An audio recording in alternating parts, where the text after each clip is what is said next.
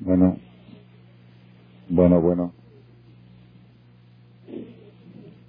Bueno, buenas noches. Hoy día martes para miércoles 9,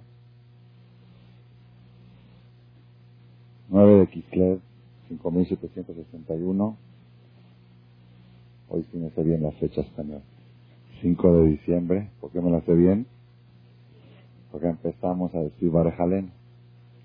Desde ayer en la noche se empieza a decir, desde el 4 de diciembre empezamos a decir en la mitad Barejalen, en vez de Barejen, Eten Talumatal Libraja. Ok. 5 de diciembre de 5700 b del 00. Ok. Ya se nos estaba mezclando. Voy a empezar el tema de la charla de hoy con una, una anécdota que va a ser de carácter introductorio al tema, al tema que vamos a hablar. Y creo que esta charla va a ser la primera de una serie de tres conferencias sobre el tema que vamos a mencionar.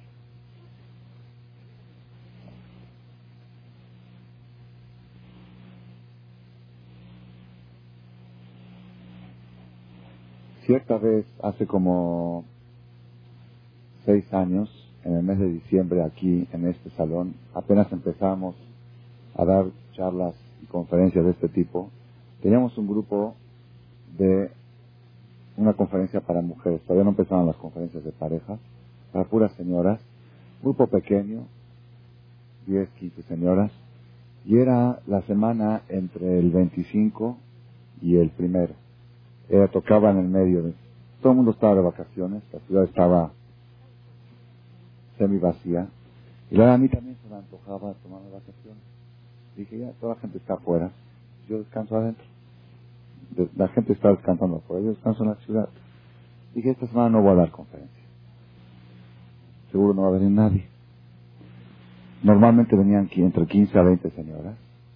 Entonces alguien me dijo, ¿y si viene alguien? Dije, bueno, voy a bajar, yo vivía aquí arriba, era su casa.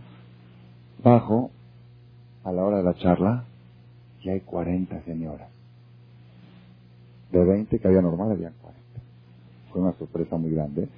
Canidé, todo el mundo que se quedó no tiene compromisos, no tiene tantas carreras, no hay deportivo, no hay esto, no hay nada. Entonces, como que hay más libertad, hicieron el tiempo y vinieron a la charla.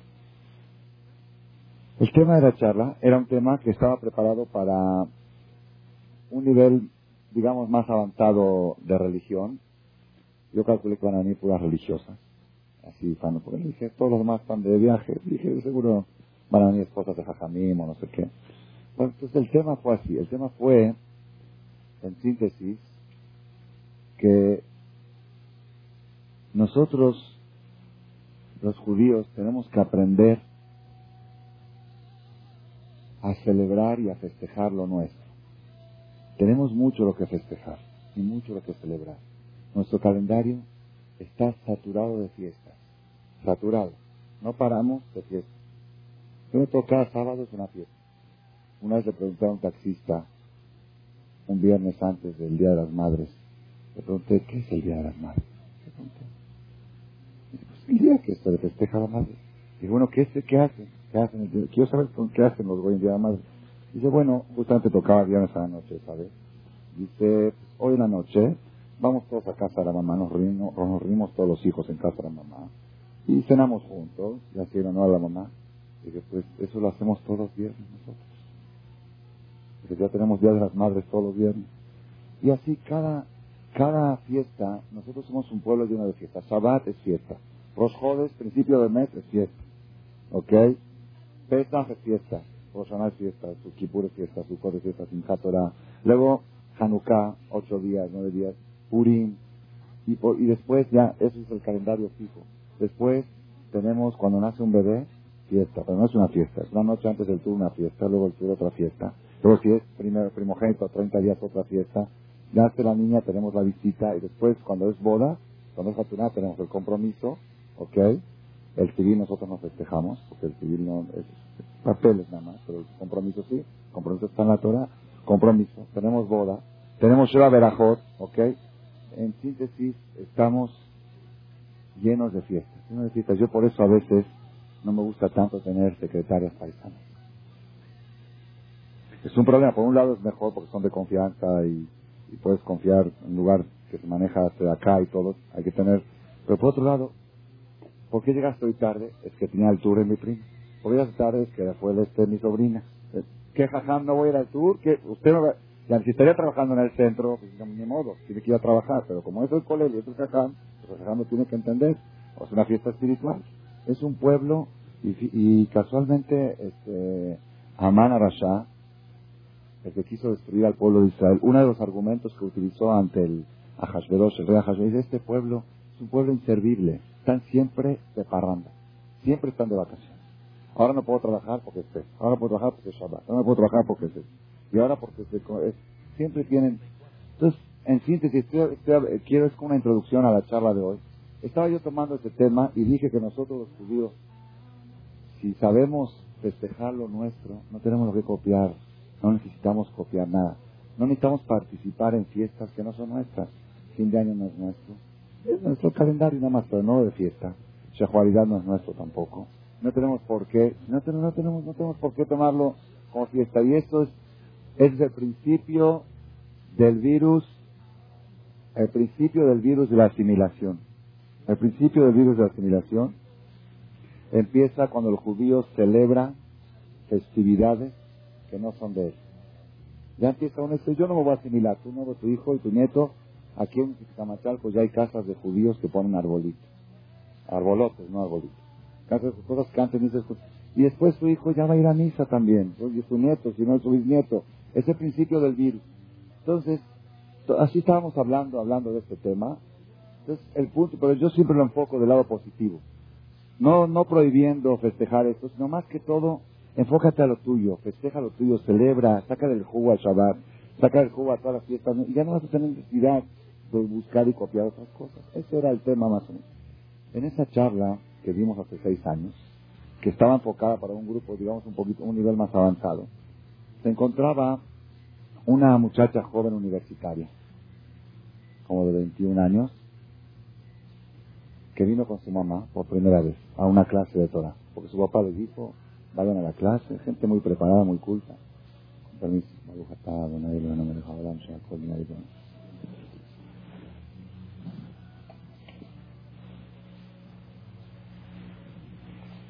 Terminando la charla, casi acabando, levantó la mano esta jovencita, Miriam, y dice, Rabino, ¿puedo hacer una observación?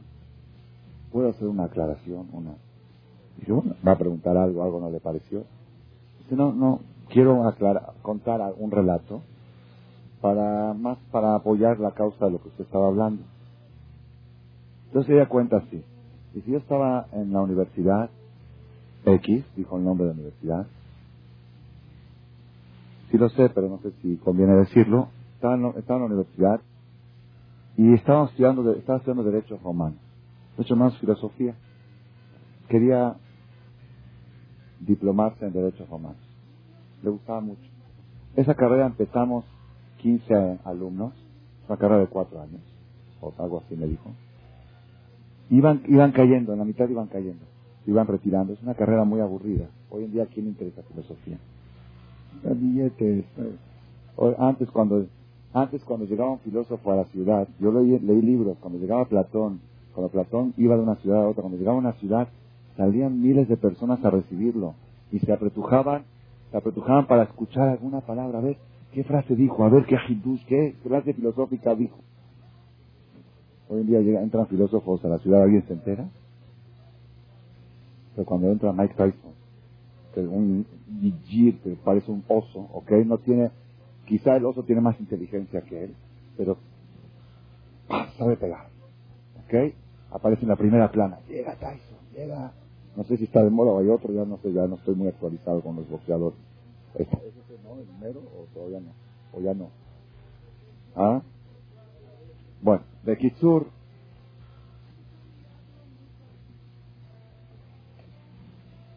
Ella estaba estudiando derechos romanos, ¿ok? Iban cayendo de la carrera, porque hoy en día la, carrera de filosofía ya a nadie le interesa. Gente, la que la filosofía de vida hoy en día es ¿qué es más qué es más qué es. billete más billete. Esa es la filosofía. Todo lo que deja lana vale. Sin embargo, iban cayendo y quedaron nada más dos. De los 15 alumnos quedaron dos, de casualidad paisanos. Ella, Miriam, y un tal joven, Ashkenazi, no me dijo su apellido, de nombre Moy, Moisés. Los dos estaban tomando la, siguieron, siguieron hasta el final. Cuando llegó el examen final para darle ya el diplomado de, de filósofo, era un examen muy raro. El examen era, te van a hacer una sola pregunta oral de filosofía. Si la contestas bien, aprueba. Mal, reprueba. ¿Es bueno? Un examen de una sola pregunta. Le pregunté un día a mis hijos. ¿Les gustaría un examen de una sola pregunta? Primero dijeron, padrísimo, ¿verdad? En vez de siempre Después no, ¿por qué? Porque en 100 preguntas dice, bueno, si fallo en una, salí bien en otra, entonces tengo un porcentaje. Pero acá en una, si justo te toca la que no sabes, te amolaste. Puedes saber todas y esta no la sabía. Así era, justamente la idea para que se sepan todo. ¿Ok? Me contó ella, Miriam, dice, nos esquivamos las pestañas día y noche, yo y Moy, estudiando juntos, preparándonos para el examen. Platón, Sócrates, todos los filósofos griegos y romanos, y todo lo que dijo este y lo que dijo el otro, y Shakespeare, y todos los nombres hasta que llegamos al día del examen. Cuando llegamos al día del examen, entra primero él, le tocó entrar primero a él con el, el profesor que iba a tomar el examen, y le dice, ¿ya estás preparado para tu examen final? Le dice, sí. Le dice, este era un, un goy, el profesor, un goy cristiano, por supuesto, le dice, ¿ya estás preparado para el examen? Le dice, sí. ¿Seguro? Le dice, sí. Bien preparado, bien. Le dice, ¿cómo te llamas? Y él dice, ahí está mi nombre, ahí lo tiene. Dice, no, no, quiero que tú me digas con tu boca cómo te llamas. me llamo Moisés, no sabes, tengo cuatro años aquí en la universidad, no sabes que me llamo Moisés. Me llamo Moisés. Le dice, ¿estás preparado para el examen? Sí, ahí va la pregunta. ¿Qué quiere decir Moisés? Este Jazito fuera de Kipur no iba al templo, apenas en Kipur en Eira. ¿Ok? Pero él se acordó que un día fue un bar de un primo y justo era, la, justo era de Moisés. Y se acordó, entonces dice, bueno, pues Moisés era uno que sacó, dicen, ahí cuenta la Biblia, que sacó al pueblo de Israel de Egipto, les partió el mar, algo así. Dice, no te estoy preguntando qué hizo Moisés, estoy preguntando qué quiere decir la palabra Moisés. Esto empezó a pensar la etimología de la palabra. Dijo, a ver, M-O-I, M-O-I, C, no, no le salía. Dijo, la verdad, no. Buscó, buscó, buscó. Dijo, pues no sé, no sé. Este profesor no sabe. La Biblia, Éxodo, capítulo 3, versículo 25 dice, y llamó a su nombre Moisés porque de las aguas fue sacado. Moshe quiere decir Minamay Meshitiu, sacado de las aguas. Como fue rescatado de la canasta de las aguas, por eso le llamó Moshe reprobado. Le dice, pero, profesor, pregúnteme de Platón, de Sócrates, pregúnteme todo lo que quiera. Le dice, si tu nombre no conoces, ¿qué clase de filósofo vas a ser? Si no sabes ni cómo te llamas. Si primero investiga cómo te llamas y después ve a buscar filosofía. La base número uno de la filosofía es investigar quién soy, qué soy. Es la base número uno. No, filosofía, este dijo es, ¿y tú lo tuyo qué? ¿Lo tuyo qué? Como dice el cantar de los cantares, Samuni no terata keramim karmi natarti. Me pusieron a cuidar los campos y mi campo no cuide. Se pone uno a cuidar derechos humanos y esto y psicología. Roja, ¿y lo tuyo qué? Lo tuyo primero lo tuyo, Alebet. Después que acabes lo tuyo, ahora dedícate, a, hay, hay muchas cosas, pero primero termina con lo tuyo. De primero investiga cómo te llamas. Esa es la introducción a la conferencia. ¿Cuál va a ser el tema de la conferencia? El tema de la conferencia es ¿qué significa nosotros todos los que estamos aquí somos judíos? ¿Qué significa judío? Yehudi. Ese va a ser el tema. Va a ser una serie de tres charlas de Data Shem no sé si van a ser seguidas, vamos a ver. ¿Qué significa Yehudi? Somos judíos. Hay hoy en día hay un cuestionamiento muy grande en el Estado de Israel, en el Parlamento y en el mundo entero. ¿Quién es judío? De mamá judía, de converso, de no converso, todo eso es un relajo tremendo, ¿ok? Es un tema, pero antes de analizar quién es judío, vamos a analizar qué es judío. ¿Qué es judío? Para analizar qué es judío, tenemos que analizar con la etimología de la palabra. ¿Qué quiere decir Yehudi? ¿Qué quiere decir Yehudi? Yehudi viene de la palabra Yehuda.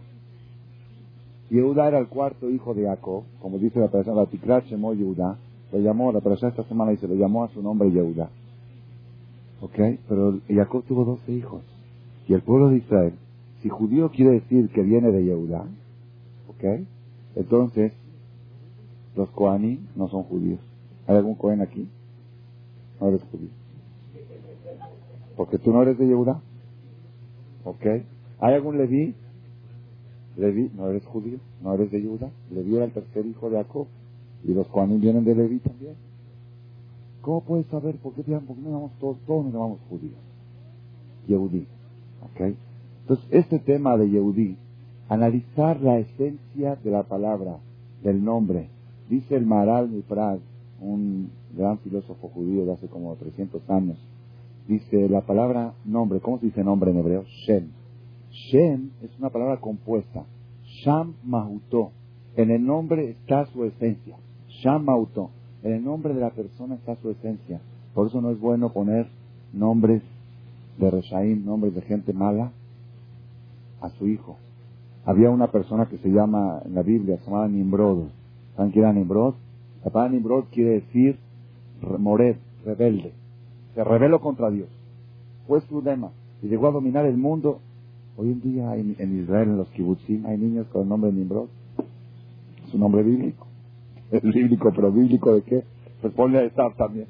¿Ok? O ponle a Amán, ponle a Amán a tu hijo. Es bíblico, está en la Biblia. Está en la Biblia, pero ¿en qué concepto está en la Biblia? Busca nombres que están en la Biblia con concepto positivo. O ponle a Amalek también, ¿sí? Nadie quiere, ¿verdad? De Kitur, en síntesis, en el nombre judío se encuentra la esencia de lo que es el judaísmo, de lo que es ser judío. Vamos a analizar este concepto en tres factores, o en tres sectores. Un sector bíblico. ¿Qué significa la palabra judío según la Biblia? Otro sector cabalístico, según la Kabbalah, ¿qué abarca el nombre Yehudi? Y otro sector que vamos a empezar con este de la noche de hoy, porque así Dios me inspiró a empezar con este tema. ¿Ok? ¿Qué significa judío según la lengua española? En español, estamos viviendo en México, tenemos que analizar la palabra judío en los tres, en el lenguaje bíblico, en el lenguaje cabalístico y en español. ¿Ok? Y aquí, aquí, pedí que me traigan un diccionario, ¿ya me lo trajeron? Diccionario Larus, por favor. Aquí, más de uno se van a llevar una sorpresa. ¿Cómo traduce el diccionario la palabra judío? Venía yo ahora en mi carro con una persona que me hizo el favor de dar aventón desde Polanco. Me dijo, ¿de qué va a hablar? Le dije, de la palabra judío. Me dije, ¿qué es judío según la lengua española? Dice, pues nunca se me ocurrió checar en el diccionario. Pues es lo que le dijo aquel profesor. Primero checa cómo te llamas y después va a checar otras cosas. A ver, yo soy judío. Sí, a ver, ¿qué quiere decir judío? Abre el diccionario y checa. ¿Qué quiere decir judío? Que respeta la Torah, que cumple Shabbat, que hace mis voz, que le gusta ayudar al prójimo, que sabe agradecer. ¿Qué dice el diccionario sobre la palabra judío? Según el hebreo, la palabra judío y Yehudi quiere decir toda, jodá, agradecimiento. ¿Ok? a ver, vamos a abrir el diccionario. Estamos en México. ¿Ok? ¿Qué dice el diccionario? Abrí tres o cuatro diccionarios de, diferentes editoriales. El Larus, el otro diccionario de sinónimos, varios diccionarios. El de la Real Academia Española. Judío. Primera traducción. Originario de Judea. Judea es un sector de Israel. Judea. ¿Ok? Originario de Judea. Pero eso no puede ser la traducción porque si yo yo nací en México, ya no soy, yo no soy originario de Judea, ¿ok? Y también los judíos de Israel, no todos nacieron en Judea. Hay Judea, hay Binyaminah, hay, hay eh, Shmuel, hay, hay, todas, muchas partes ahí, ¿no? Es Judea todo. Judea es una franja, una franja en el camino a, a Jericó, que ya se la devolvieron a los palestinos, eso es Judea. No está el desierto de Judea, Misbar y Judá. Entonces, ¿qué es judío? Dice el diccionario español, judío de Judea. Segunda traducción, traidor, usurero, ventajoso, tramposo. Traducción de la palabra judío. Entonces, no puede ser. Seguro es un diccionario antisemita. Cuando traje la luz, lo traje, la luz, Jajam la luz así escribió, no puede ser. La luz no puede ser. La luz y la antisemita no puede ser. ¿Quién es la luz? Un francés. Así está en la luz y así es. Y cuando la gente escuchó esto en una charla que di, dijo, vamos a mandar a quemar todos esos diccionarios y vamos. Pero fueron y abrieron otro y también estaba, abrieron otro. Compraron diccionarios de sinónimos y también sinónimo. En diccionarios sinónimos, judío, sinónimo, traidor, usurero, ventajoso. Y aquí hay una pregunta muy fuerte. Aparte que nos choca y que nos duele, nos duele porque algo de verdad tiene, ok, ok, aparte, ok, ahorita vamos a ver si es verdad o no es verdad. Ok, aparte de que nos duele, pero hay una pregunta, una pregunta, vamos a preguntarle al que hizo el diccionario. ¿Ok? Suponiendo que todos los judíos son tramposos, y todos los judíos son traidores, y todos los judíos son ventajosos y usureros. Suponiendo que es verdad. Hay una pregunta. ¿Eso convierte a la palabra judío en sinónimo? A ver, por ejemplo, si yo, yo sé que los indios son gente sucia, o gente mal vestida, o gente incivilizada, ¿ok? Entonces yo cuando pongo el diccionario indio Pongo indio y civilizado, no, indio de la India. ¿Ok? Ahora, los indios son así, es un adjetivo, es un calificativo, pero no es el nombre. Ellos lo pusieron como traducción de la palabra. Y eso es lo que más choca. Esa no es la traducción de la palabra. Aunque tenga razón que así somos, no es justo que lo pongan como traducción de la... Eso no quiere decir la palabra. Yo antes cuando pasaba por la calle y me gritaban, ¡Judío! Yo pensaba, judío, sí, gracias. Yo soy judío, ya sé que soy judío, no es Jesús. Ahorita me di cuenta que es una grosería. Ellos lo toman como una grosería. yo no sabía eso, después que viene el entonces me están insultando cuando me dicen eso. No me están diciendo que, soy judío, me están insultando. ¿Por qué convirtió en esa palabra en un símbolo negativo? Es una pregunta interesante. Y acá viene, acá viene la sorpresa más grande de la noche. ¿Cuál es la sorpresa? Que el diccionario tiene razón. ¿Quién me dijo que tiene razón? La perashá de la semana pasada. La perashá de la semana pasada, por si alguien no entiende hebreo, lo puede agarrar en el librito en español, en fonética español. Dice, ¿cuándo empezó el pueblo judío? ¿De Abraham vino? No. De Abraham salieron los árabes. De Isaac tampoco, de Isaac salió Esaf. ¿De dónde empezó? De Jacob. Jacob tuvo las doce tribus Jacob se llamó Jacob Israel, ¿ok? De ahí empezó el pueblo de Israel. Dice la Biblia, la Torah en Génesis 27, capítulo, capítulo 27, versículo 36. Payomer, y dijo, Ají Karashemo Jacob, ahora entiendo por qué su nombre fue llamado Jacob. ¿Qué quiere decir la palabra Jacob? Vaya que me traicionó dos veces, me engañó dos veces. Es de acá. Mi primogenitura se la llevó con traición, con trampa. Cuando vine yo hambriento, me ofreció una olla, una charola de lentejas a cambio de la primogenitura. Yo tenía hambre, pues acepté, acepté el trato.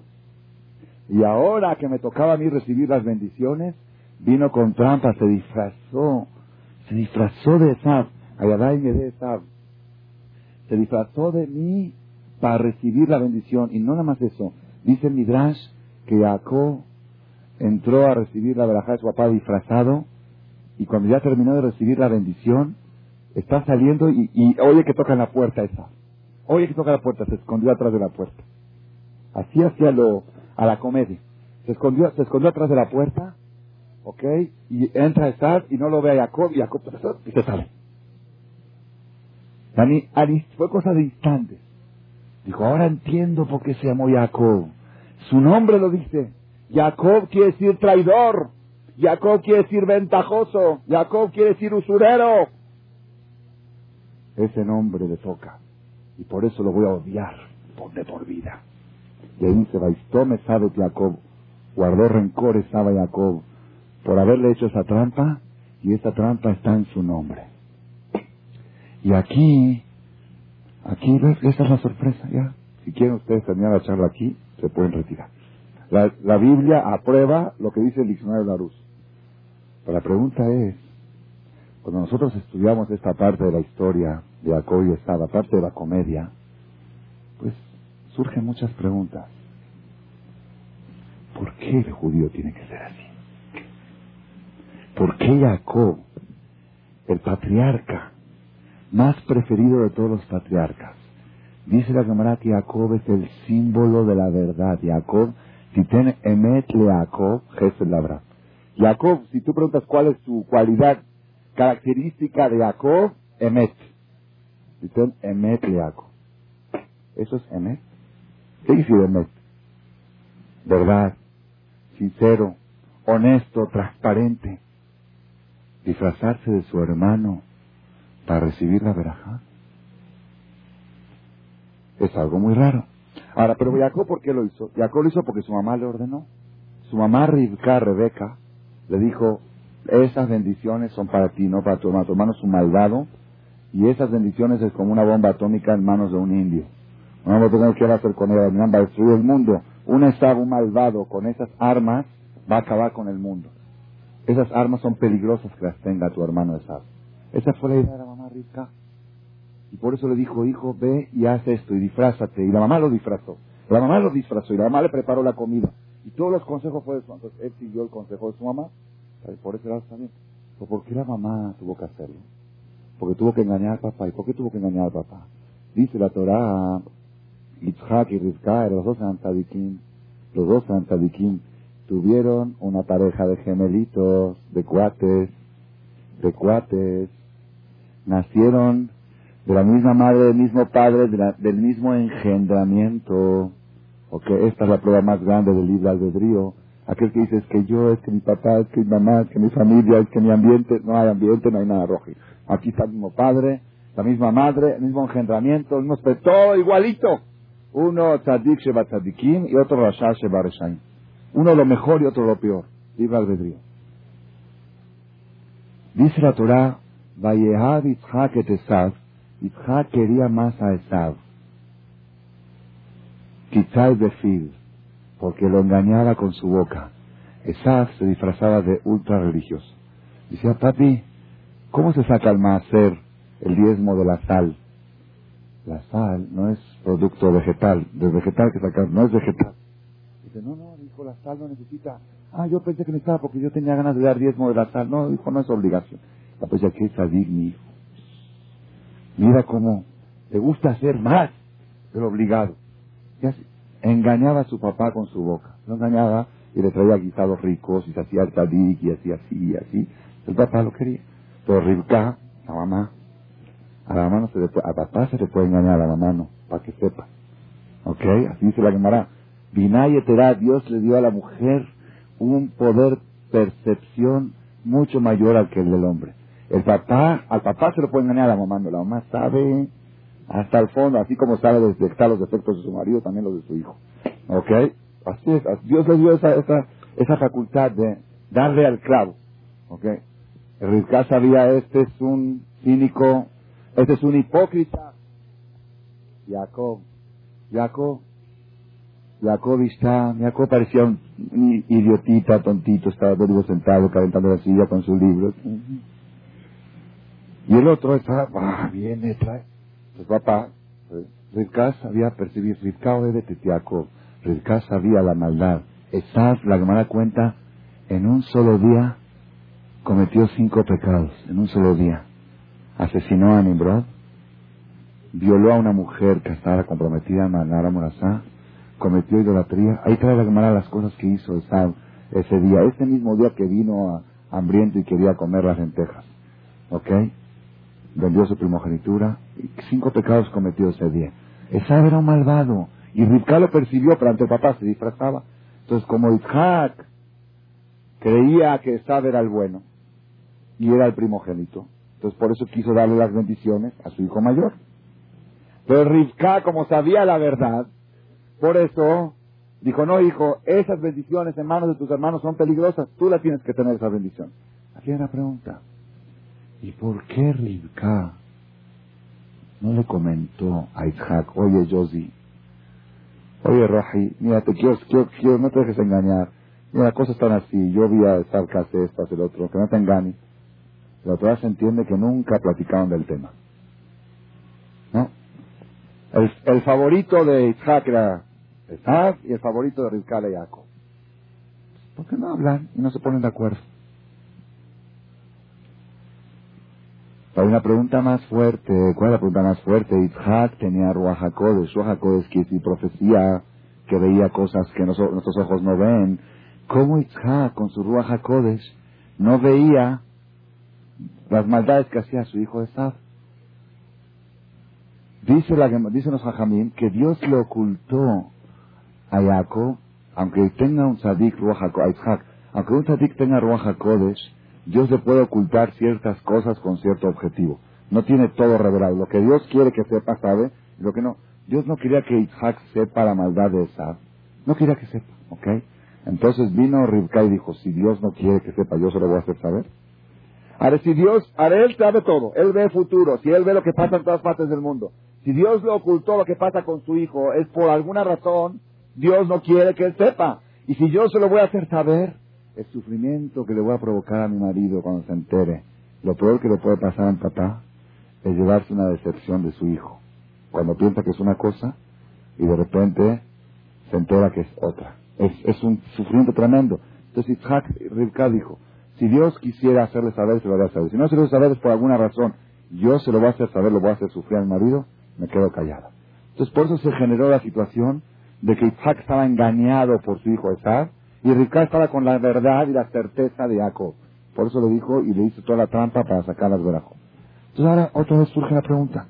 ¿Y por qué Dios manejó toda esta situación de una manera tal que Jacob tenga que recibir todo con trampa, todo con engaños, todo con fartas? El que lee la operación la semana pasada y no tiene fe, dice, si esto es la Biblia, yo no quiero ser religioso.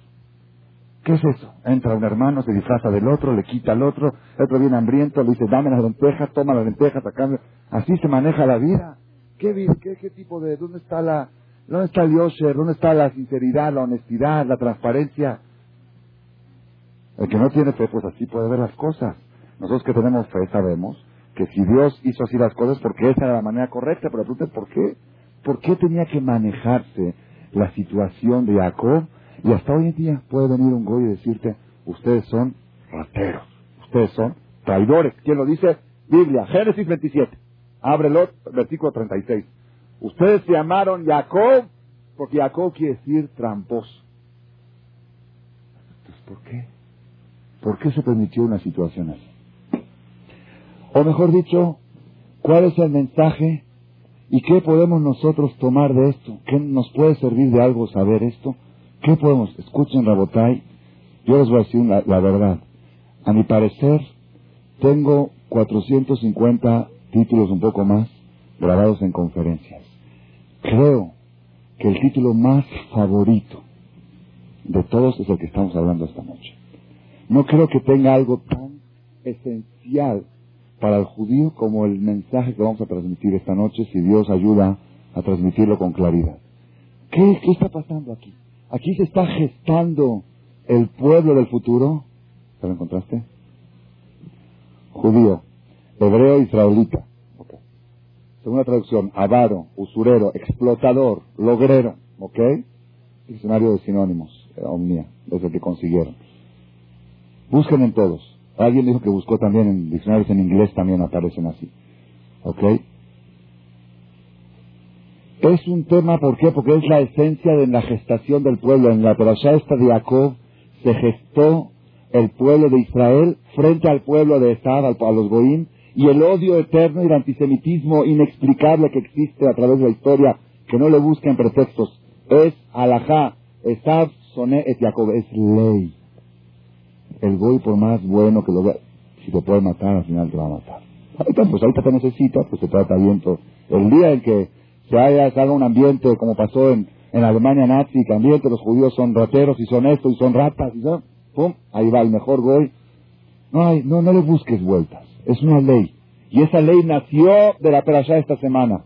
Baistome le guardó rencores a Jacob. ¿Y por qué? Justificadamente. Me traicionó, me robó, me la quitó. ¿Por qué, ¿Por qué Dios permitió? ¿Y por qué se manejó la situación de esta manera? ¿Y qué mensaje tiene esto para nosotros en la actualidad? ¿Y cómo lo podemos llevar a cabo? ahorita vamos a ver el mensaje. Este mensaje se lleva a cabo diariamente en nuestro matrimonio, en la educación de nuestros hijos, en nuestra superación personal, en nuestra lucha, en todos los sectores de la vida, van a ver ustedes qué importante es el mensaje que está escondido aquí. El mensaje es el siguiente. Escuchen porque es algo más básico y esodí. Vamos a trasladarnos nosotros a la vida real, a la lucha de la vida real.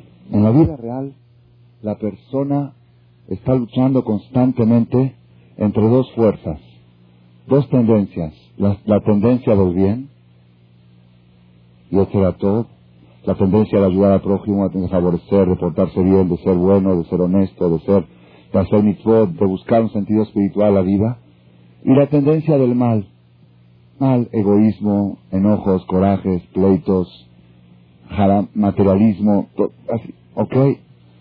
Son dos tendencias que la persona está luchando y esa es la superación personal constante que la persona tiene la lucha, vamos a llamar así, del será toda la tendencia del bien contra la tendencia del mal, o contra el materialismo, o contra el egoísmo, como, como lo quieran llamar, llámenlo el nombre que quieran, ok, esa es la lucha constante, una lucha constante.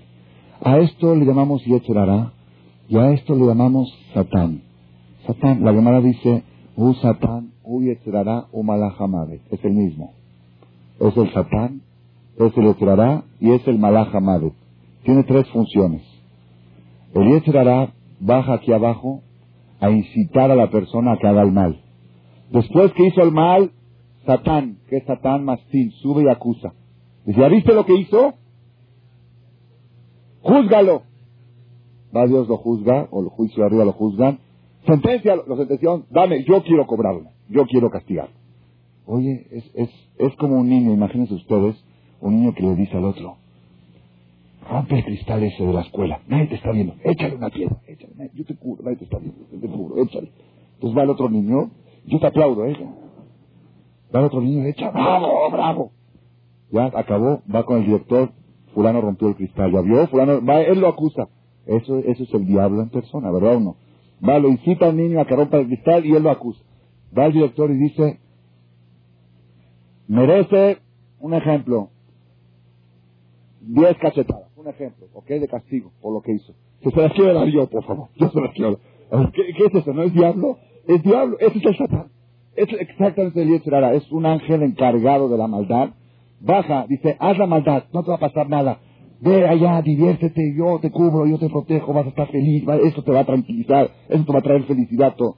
Ya que fue y lo hizo, ya sí, sube arriba, ya viste Dios, qué malvado es ese, ya viste que es infiel, ya viste que es esto, ya viste que es el otro. Júzgalo. Ah, sí, ok, hay que juzgarlo. ¿Qué hay que hacer? Hay que hacerlo chocar. Déjame a mí hacerlo chocar. Yo lo voy a llevar que choque un buen choque. Ese es el diablo, es el diablo, el Satán.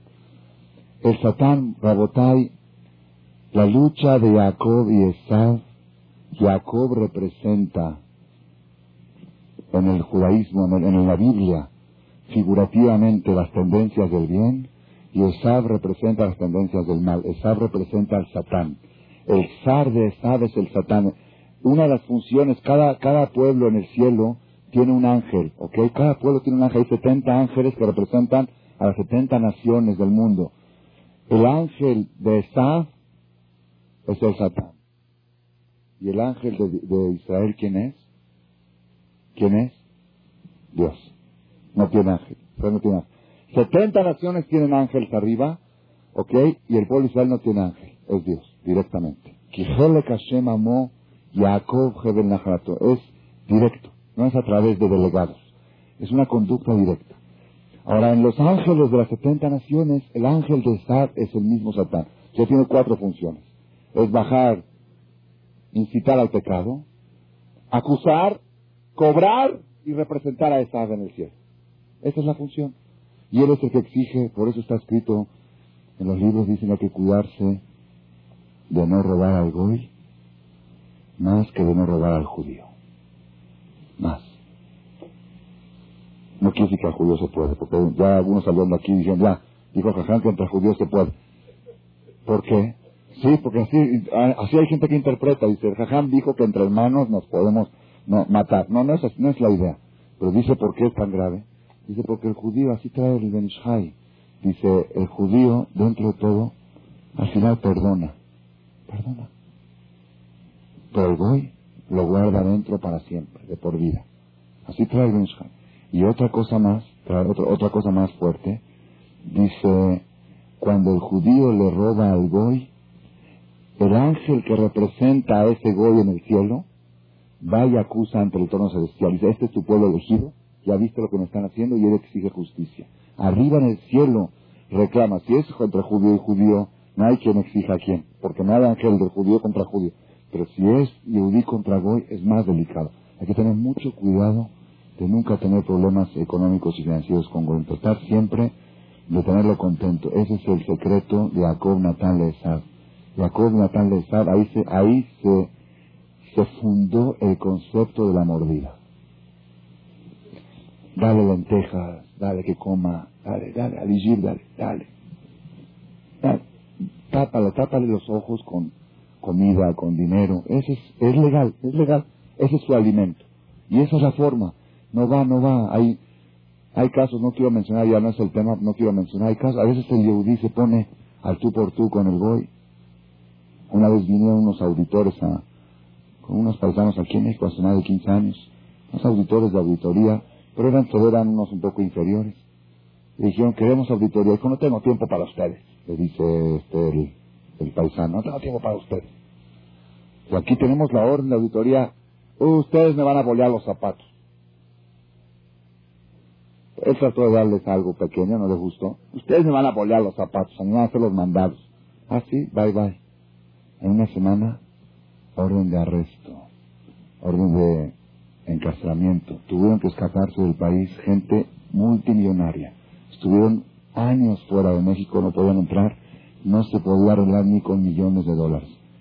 Pagátabo, ¿lo ofendiste? Dale, un poquito más, un poquito menos, dale. Jacob Natán Lezar, ¿ok? Entonces volvemos otra vez al tema, ¿ok? Esav para nosotros, bíblicamente, figurativamente, Esab representa la maldad. La fuerza de la maldad es Satán, Esab. Jacob representa la tendencia del bien. ¿Ok? La lucha entre Jacob y Esab para nosotros representa la lucha entre Dietzeratov y entre la fuerza del bien que tenemos. En otras palabras, cada uno dentro de nosotros tiene Jacob y tiene Esab. Así en otras palabras. Todas las tendencias de superación moral, espiritual, intelectual, vienen de Jacob. Y todas las tendencias de casa, de agarrar y arrebatar y hacerse rico y hacerse millonario a, costillas de... Eso es estar. East un hombre de casa, un hombre de campo, un hombre que es yo más yo más yo. Y más que comida no ve nada. Está dispuesto a vender todo lo espiritual y todos sus valores por una olla de comida. ¿Ok? Hay gente, hay gente que tiene valores, pero los vende muy baratos. Todos tenemos valores, pero ¿por qué precio los vendemos? Alguna persona dice, yo tengo este valor, pero ahora en esta situación, pues, ¿qué? lo vendiste. No vendas, los valores no se venden, no son negociables. Esad vende todo por una olla de comida. ¿Ok? Es la tendencia. Entonces vamos a analizar ahora para nosotros. Escuchen a votar este mensaje porque es impresionante. Hay un secreto muy grande, muy grande. ¿Cuál es? Dice Jobat al-Babot, Rabén Ubaji lo escribió hace 700 años en España, dice así. Daleja, tienes que saber que a Oyev Hagadol Beyoter Sholja, que el enemigo más grande que tienes, Treja, es tu instinto, tu yoterara. Es tu enemigo más grande. ¿Por qué es tu enemigo más grande? Dice, porque tú duermes, pero él no duerme. Normalmente cuando hay guerra, hay tregua porque tienen que dormir los soldados. Entonces de noche hacen más o menos algo convencional, de noche no pelean o algo así. Este soldado, este, este enemigo, tú duermes y él está planeando cómo hacerte pecar el sueño. A va a pelear. Tú te cansas y él no se cansa. No nada más eso, dice. Cada enemigo que tienes, Si tú dos, tres, cuatro veces lo derribas, tú tienes a alguien en la calle que te enfrenta. Estás, estás, lo planchas. Otra vez estás, lo planchas. Después de tres, cuatro veces, pero ya dice, con esto no me meto. Es normal. Dice, este enemigo, puedes ganarle diez mil veces y va a volver a hacer el intento. Es el peor enemigo. Nunca puedes guardar la bajar la guardia de él. Dice, y lo peor de todo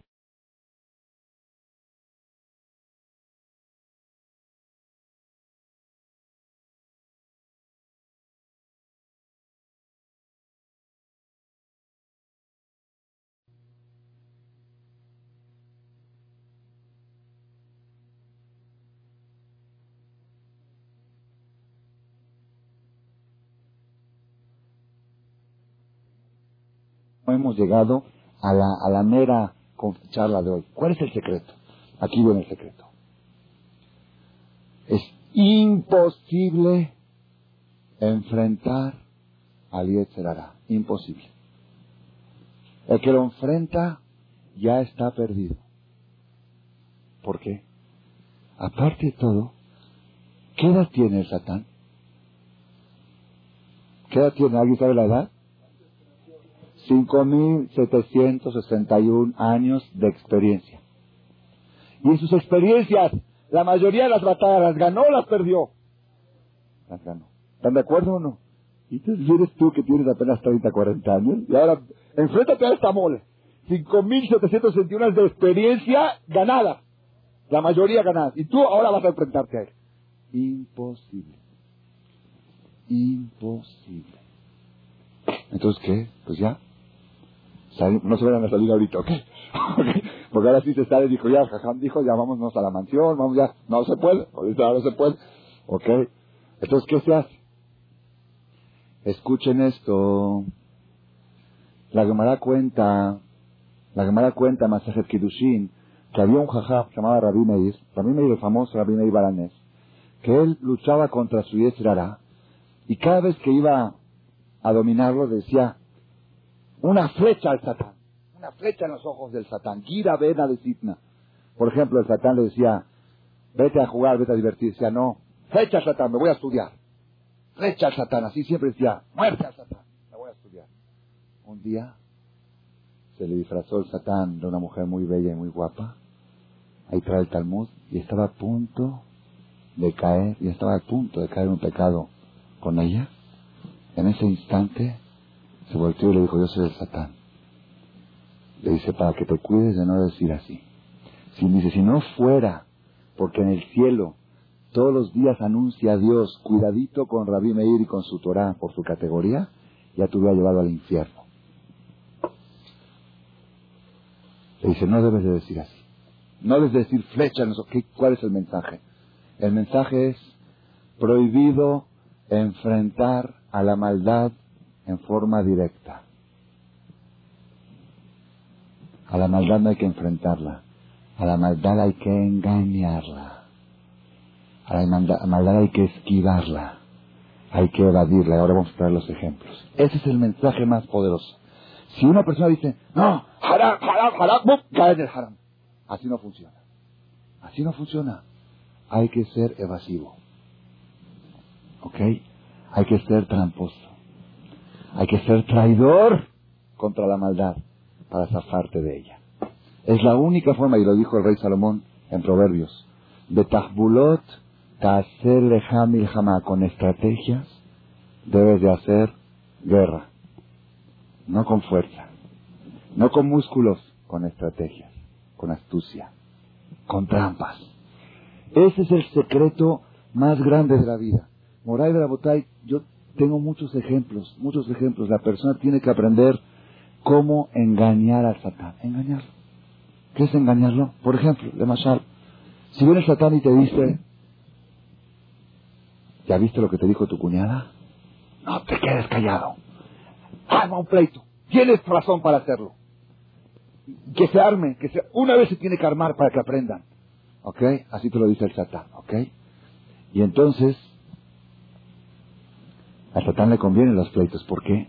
De eso vive. Esa es su comida. De eso se nutre. Ese es su cuernadaca. Su Esa es su alberca el Satán. Su alberca el Satán es cuando ve que están peleando, está a la. Es, su gan Eden, su gan Eden Satán, su banquete. Ya, a la quefa. El Satán baila, cuando hay pleitos el Satán está bailando. Todos están ahí rojos y él, y él está bailando. Vive de eso. Arma un pleito, le dice el Satán. Entonces tú le vas a decir, no, haram, es haram hablar la sonará, es haram hablar mal, no hay que ser chismoso, me quedo, haram, haram, haram. Se arma el pleito. ¿Qué tienes que decirle? Dice, claro que sí, lo voy a armar, pero en grande, la semana que entra. En grande, lo voy a apuntar aquí y me voy a preparar y vas a ver, me voy a afilar bien las espadas, pero así fulminante, en grande, pero la semana que entra. O dos semanas, cada uno sabe, se conoce, ¿ok? Postérgalo. Cuando tú lo postergas, el Satán dice, ah, sí, de veras, de veras, sí, sí, de veras, ya, bye, bye, estoy tranquilo. Bye, bye, pasa una semana, pasan... Llega dentro de dos semanas el Satán y te dice, oye, quedamos algo, ¿no? Sí, te dije en dos semanas, en dos semanas, en dos semanas. De Kitzer, en síntesis, eso se llama engañar. Eso se llama engañar. ¿Y saben por qué le digo se llama engañar? ¿Y saben por qué se permite engañar al Satán? Porque ese es el mismo arma que él usa contigo. Cuando tú quieres ser bueno, cuando tú quieres decir, yo quiero empezar a respetar Shabbat, por ejemplo, ¿qué te dices? Sí, sí, claro que sí, después de enero. Ahorita vienen, ya sabes, las fiestas. Después, esa, esa, él, no te dice, no, no, no, no. Pues claro, sí, tú, tienes que ser bueno, sí, sí, sí. Pero después, y llega enero, yo conozco gente, yo tengo gente que tiene cuatro años ya diciéndome después de enero. Y cuando llega enero es que ahora justo tuvo este problema, y ahora justo la evolución de mercancía, y ahora justo este, ya tiene, y ahí lo tiene bailando el satán, lo tiene engañando. ¿Qué hay que hacer? Usar su misma arma, pero al revés. Al revés. ¿Vas a respetar Shabbat? ¿Estás mesnón? ¿Estás loco? No, no, no. Yo no soy Shabbat, nada más este. Nada más este así. ¿Por qué? Porque ya sabes. Diciembre para que Dios me mande verajar los negocios. Nada más este. ¿Se puede? Sí se puede.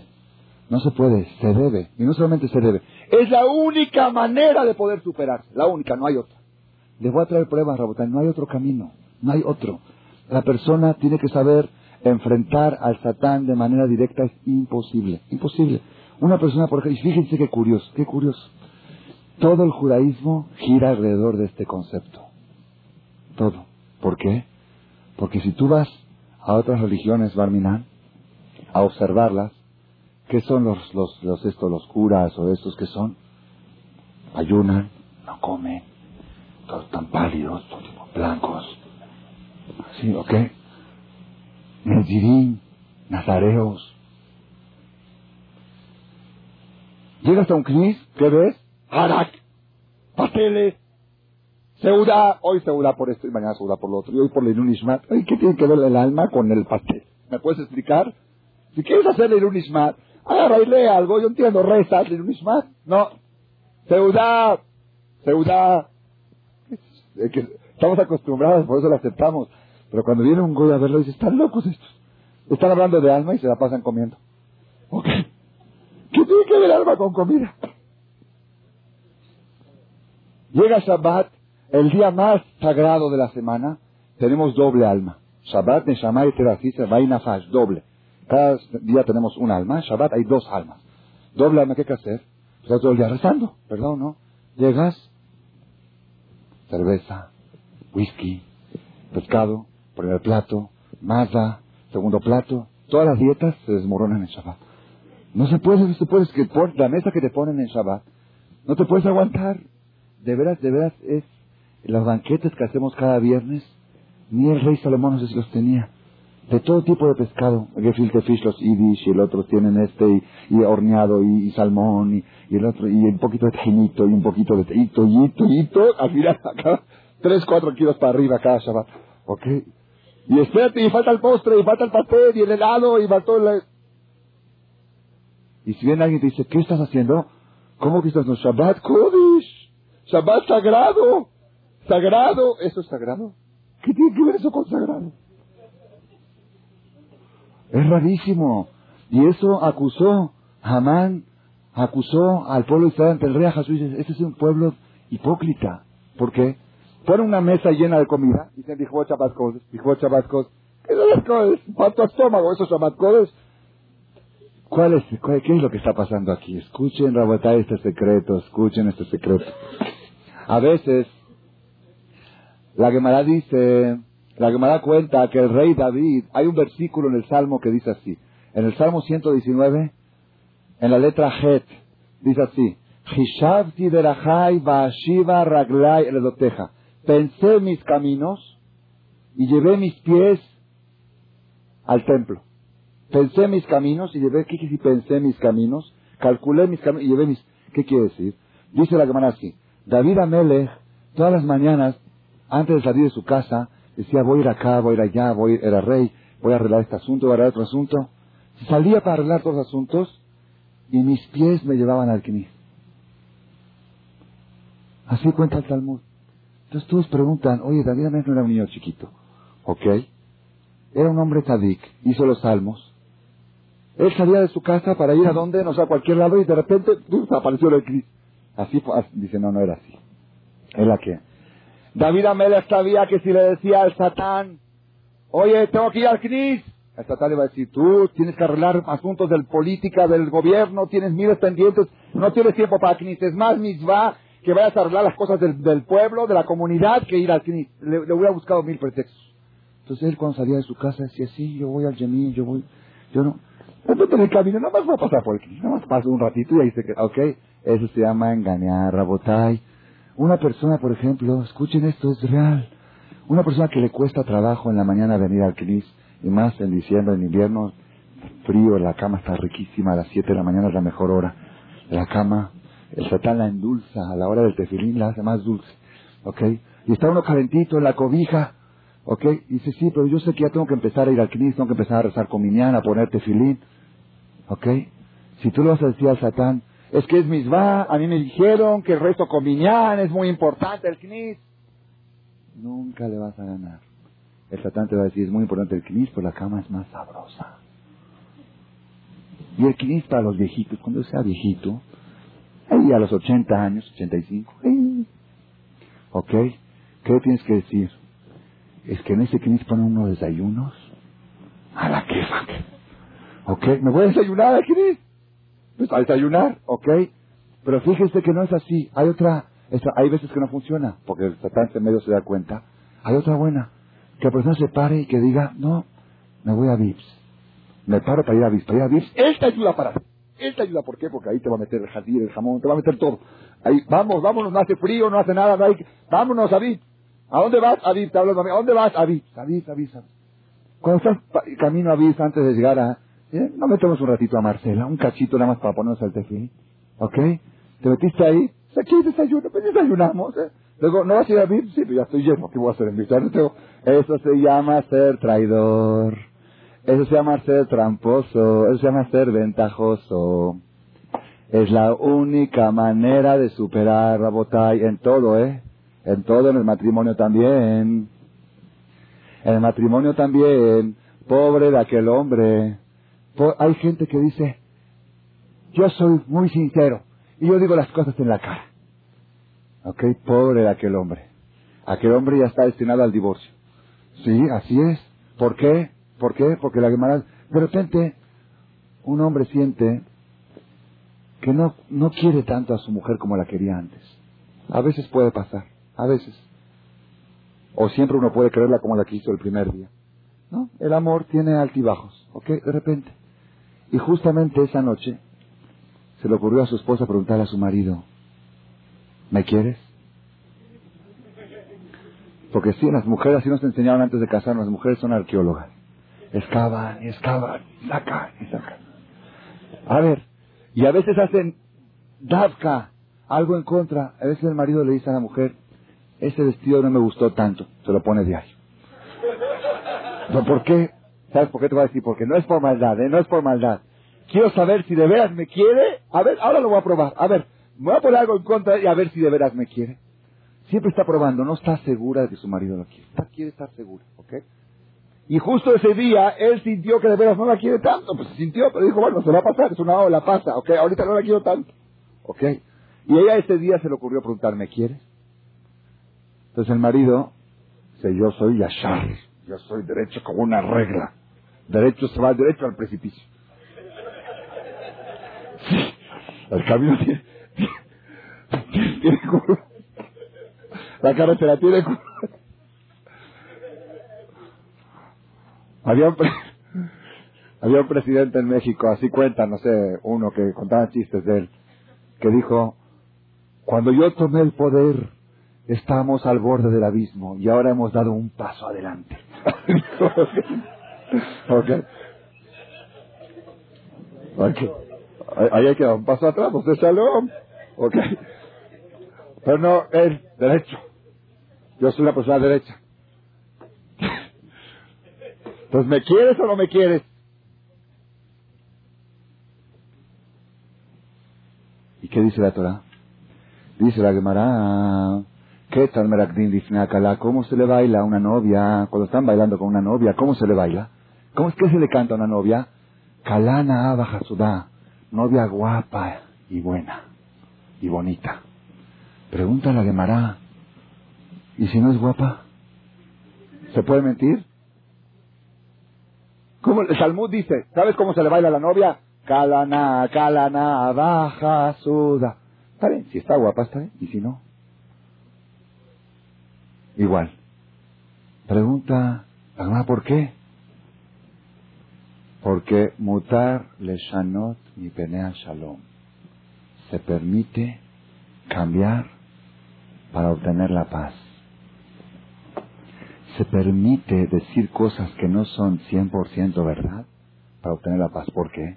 Porque los pleitos es el alimento del Satán. ¿Ok? Entonces, para poder enfrentar al Satán hay que, hay que hacer trampas, hay que ser ventajoso, hay que ser traidor. Entonces, puedes decir, si viene una persona y te dice, la hermana dice, el Talmud trae ese ejemplo, si alguien compró algo y te pregunta, ¿está bonito o no? ¿Qué le vas a decir? ¿Está feo? Es que yo digo la verdad. yo no tengo pelos en la lengua. La verdad dejará para ti mismo. Dito la verdad a ti mismo. Si alguien te pregunta, ¿te gustó esta corbata que me compré? Está preciosa, está hermosa. ¿Por qué? Porque si él la escogió es porque a él le gustó. Y, y al tan y para Por cosas de gustos, no hay que discutir. Si es tu gusto, tu sabor, qué bonita está. Le puedes decir jamás de una corbata más bonita, aunque te da asco. ¿Por qué? Porque es su gusto de él. Si para el gusto de él es gusto él, está bonita. Si él te pregunta, ¿la cambio o no la cambio? Es otra cosa. Te está pidiendo un consejo. Pero te dice, ven, a ver mi carro que compré. Esos carros no sirven de nada. Es que es la verdad. ¿Y para qué se lo dice? Ya lo compró. ¿Ya para deprimirlo? Hay que ser astuto. Hay que ser inteligente. Lo que dijimos la semana pasada, esa frase, grábensela en su mente y en su corazón, y a sus hijos y a sus nietos, y hagan un cartel grande. Yoter Tov Liot Hacham, Nasher Liot Sodek. Es preferible ser inteligente que tener la razón. Hay gente que cree que el matrimonio es una competencia de quién tiene más veces la razón. Al final, fin de la vida, se encuentra. En 50.000 disputas que tuvimos, 49.000 yo tuve la razón. Es el chiste. Es el chiste. No es tener la razón. El chiste es saber librarla. Es saber. Para eso Dios te dio la astucia. Para eso Dios te dio la inteligencia para evitar un pleito, para evitar un mahloket, para evitar un pecado, para evitar una falta, para ir al knis temprano, para ir a hacer una misma. Y fíjense, Rabotai, qué curioso que es esto. A veces la persona ve que la Torah es por interés. ¿Qué te dice la Torah? Pórtate bien, te va a ir bien. Si está dick, te va a ir bien. Respeta Shabbat. Y hay mucha gente que dice, yo no, yo hasta que me nazca. Yo no, yo no. Se vale, se vale hacer las cosas por interés. Ese darse de acá nada más porque es supersticioso. Porque él dice que cuando darse de acá le va bien. Yo cuando voy a darse de acá la voy a dar de corazón. La voy a dar por... Nunca vas a dar. Nunca, esa es la verdad, nunca vas a dar. Es la verdad, ¿por qué? Porque no puedes enfrentar al Satán de manera directa. Fíjense qué tan cierto es esto, qué tan cierto es. El Teilín es lo más impresionante que hay, ¿verdad? Es lo más poderoso que hay. No hay un arma más poderosa para enfrentar al Satán que el Teilín. No se puede leer Teilín de noche. ¿Y por qué no se puede leer Teilín de noche? ¿Alguien sabe por qué? No se puede leer Teilín de noche. Y no se puede cortar el cabello de noche. Según la Kabbalah. No es que es haram, pero no es recomendable. Y no es bueno cortarse las uñas de noche. Oye, ¿qué tiene que ver Teilín con el cabello y con las uñas? ¿Tiene algo que ver? ¿Ya se hizo una ensalada? ¿Saben por qué? Porque está prohibido enfrentar al Satán. Y según lo que dice la Kabbalah, la fuerza del Satán está en la noche. Él tiene más dominio en la noche que de día. Y fíjense las discotecas, como están llenas de noche o de día. Fíjense los pecados cuando se hacen la mayoría, ¿ok? Hay pecados de día también en el centro. Pero la mayoría de los pecados se hacen en la noche. La noche es el dominio del Satán. Entonces, ¿qué sucede? Si tú vas a leer Teilim de noche, es como agarrar al Satán en su territorio y decirle, vámonos, ahí va, ahí va, te deshago. ¿Ok? Teilim, Teilim de noche no. De noche hay que usar otras cosas, no Teilim. De noche hay que ir a Marcela, las conferencias. Eso son estrategias, son, vamos a, y cuando vas a la conferencia, no le digas, vamos a escuchar estas conferencias para hacernos religiosos. No, vamos ahí, el jaján divierte, cuenta chistes y esto. ¿Ustedes qué creen? ¿Es correcto que un jaján se ponga a contar chistes en una charla? ¿No es letanut? Esa es la trampa. Esa es la estrategia. Todo funciona así. Es para que cuando uno diga a su esposa, vamos, vamos a divertirnos un ratito. ¿Ok? Y de paso, pues ahí escuchamos unas cositas. Vamos a divertir. Pues a divertirse, vayan.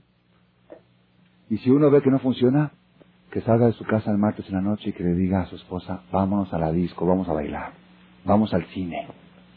Y se dice, ¿al cine? De repente se siente uno bien. ¿Por qué? Porque ahí el, Satán ahí trabaja en grande y tiene sus películas especiales hechas a la medida para destruir a la persona. A la medida. Vámonos, vámonos, sí, no te doy la garganta, pero ya me curé, ya me curé.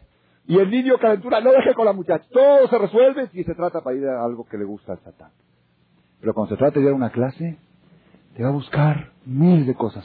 Hoy por esto, y por que tengo el otro, y por el dentista, y porque me duele acá, y porque me dolía. Y como ayer me dolía y mañana puede ser que me duela, entonces hoy ya no voy. ¿Ok? Entonces, sal de tu casa, habla a tu esposa y dile, vamos a salir a alguna parte. No le digas a dónde, o dile, vamos al cine. Y en el camino, oye, ¿qué te parece si en vez de ir al cine, vamos a pasar un ratito a la charla y de ahí nos vamos? Y te metes, y eso se llama ser tramposo, ser traidor. Fíjense, Rabotay, cómo funciona esto en el judaísmo. Créanmelo, créanmelo. Es la única manera de salir adelante. El viernes a la noche, el Satán llega a la casa del judío para hacer, para hacer pleitos, para hacer broncas. Llega y ve que ve la mesa puesta, botellas de whisky, cerveza, vino, manjares. Dice, oh, estos de esta noche van a acabar. Ya sabes cómo van a acabar. ¿Cómo le dicen? ¿Ah? Crudo, sacranín crudo, en cruda, ¿cómo le dicen? Como le digan, ¿ok? Y ya saben, cuando están cohetes, groserías, sexo, ya, ya, está, ya, está, el trabajo, está hecho, el satán se va tranquilo, dice, aquí no tengo lo que trabajar, ya está hecho. Con la mesa que ve puesta, y de veras, créanmelo, vale la pena el viernes a la tarde poner muchas botellas en la mesa. Pongan. Cuanto más botellas pongas, más se va el satán. Ya no te van a ya está hecho el trabajo. El trabajo está hecho. Llega uno en la noche, con las botellas y todo, agarra a sus hijos y empieza. Shalom Alejem, Malaje. ¿Qué es Malaje? Los ángeles. ¿Ángeles con whisky? Eso nunca lo sabía. ¿No va? Bueno, y le dice el papá a sus hijos, ahora vienen los ángeles, nos están acompañando, Boajem de Shalom, bendíganos ángeles de Shalom. Después, eh, una mujer virtuosa, ¿quién Qué bonito. Vamos a cantar a Ya acabamos, bueno, ahora Kiddush. Yo, Mashishi, Baihulu, Dios hizo el mundo en seis días, descansó el séptimo. Baruch Hashem de Shano, que nos escogiste y nos diste el día séptimo, Zikaron le Bereshit, Mekadesh Shabbat. Precioso todo. Parece Kippur.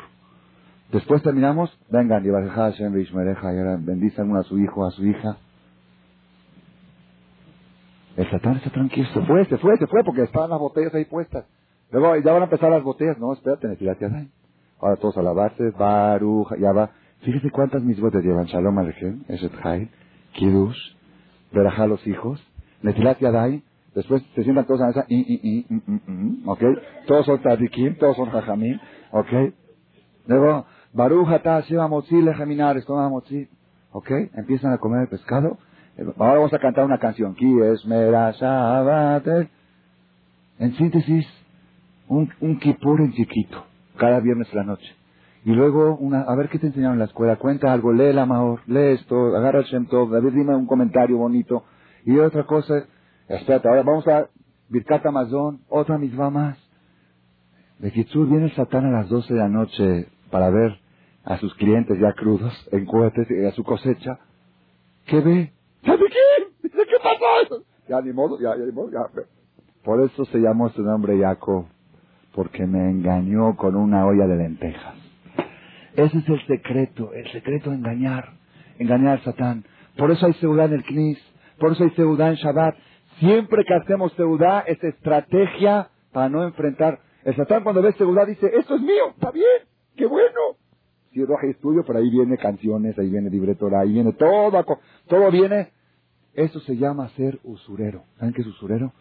Permítanme contarles una historia más, se hizo un poquito tarde, una historia más de algo que me pasó aquí. Aquí, para nada más dar un ejemplo y cerrar el tema. Tenía yo un grupo, ¿es tarde, terminamos? Una historita más, nada más para, la idea de explicarla más. Tengo otros ejemplos, pero ya no hay tiempo. Una vez tenía yo acá un grupo de alumnos jóvenes, solteros de 15, 14, 15 años, muchachitos de, en las vacaciones de julio y agosto, tenían dos meses de vacaciones, vinieron y dijeron, jajam, usted no tiene nada que hacer todo el día. Ok, era justo cuando había cerrado el colel, estaba medio libre yo. Dice, ¿puede estudiar con nosotros durante las vacaciones en julio, en, el mes de julio? Está bien, empezamos a estudiar dos, tres horas en la mañana, dos, tres horas en la tarde, venían un grupo de seis, una noche vinieron un jueves, así con entusiasmo, muy bonito, estudiamos todo un tema, toda una gemada, como 20 hojas de gemada Makot, estaban muy entusiasmados. Después dijeron, ya, jajam, desde el miércoles ya no vamos a venir porque nos vamos a Los Ángeles, un paseo de amigos de dos semanas, ¿ok? ¿Quién sabe a lo que iban? Pues está bien, ya tienen programado, tienen los boletos, la ilusión de ellos, todo bien. Dije, ok, nada más una cosa, aquí teníamos en el cole, teníamos una mesa de ping-pong, que jugamos ping-pong así, de repente después de, de las clases hacíamos partiditos así. Le dije, de despedida, de este mes que estudiamos juntos, vamos a hacer esta noche antes del viaje un torneo de ping-pong. ¿A qué hora se empieza el torneo? A las 10 de la noche. ¿Quieren? ¿Qué les parece? Torneo de ping-pong. Vengan todos. Vinieron todos, 6, 7, 8 chavos, vamos, torneo. Ah, dos contra dos, uno campeonato, ganaba uno, perdía al otro. Yo estaba yo hoy día aquí arriba, me fui a dormir una siestecita buena, mientras ellos hacían el torneo. Dije, el torneo acaba a las 12, ¿ok? Me bajé cuarto para las 12. Dije, ¿qué les parece si nos sentamos a estudiar? Cuarto para las 12 de la noche después del torneo. Estaban entusiasmados. Vamos, órale, órale, vamos, nos sentamos. ¿Hasta qué hora? Hasta que aguantemos. De cuarto para las doce de la noche hasta las diez de la mañana. Sin parar, nada más rezamos y seguimos. Dijimos, todo lo que estudiamos en el mes, lo vamos a repasar de memoria. Y empezamos. Hoja uno, hoja dos. A las nueve de la mañana llegó el rapper de todo, vino acá a la Tevilá y entró y dijo, ¿qué están haciendo? Y que tenemos estudiando a las doce de la noche. ¿Y qué están haciendo? Repasando de memoria. dije, tómele ese examen. Le dijo, a ver, ¿en qué parte se encuentra la palabra esta? Yo en la página 8. ¿En qué parte se encuentra? Así contestaban los alumnos. ¿Ok? Después se fueron a Los Ángeles. Ya, Shalom al Israel. ¿Qué pasó ahí? Ah, ¿no se oye? ¿Qué sucedió ahí? A ver, sonido. Aquí está todo bien. Bueno, bueno, bueno. ¿Ya? Bueno, Felipe. Bueno, aquí está normal, ¿eh? Bueno.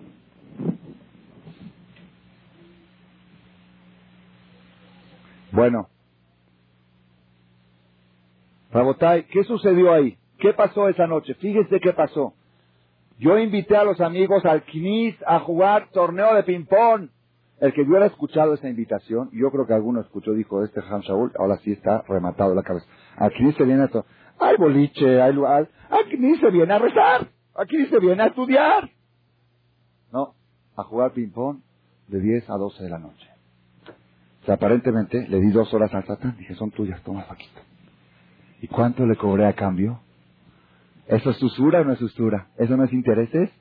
Le di dos horas y le saqué diez. Ese es el judío. Para eso Dios le dio. Y fíjense, voy a cerrar la charla.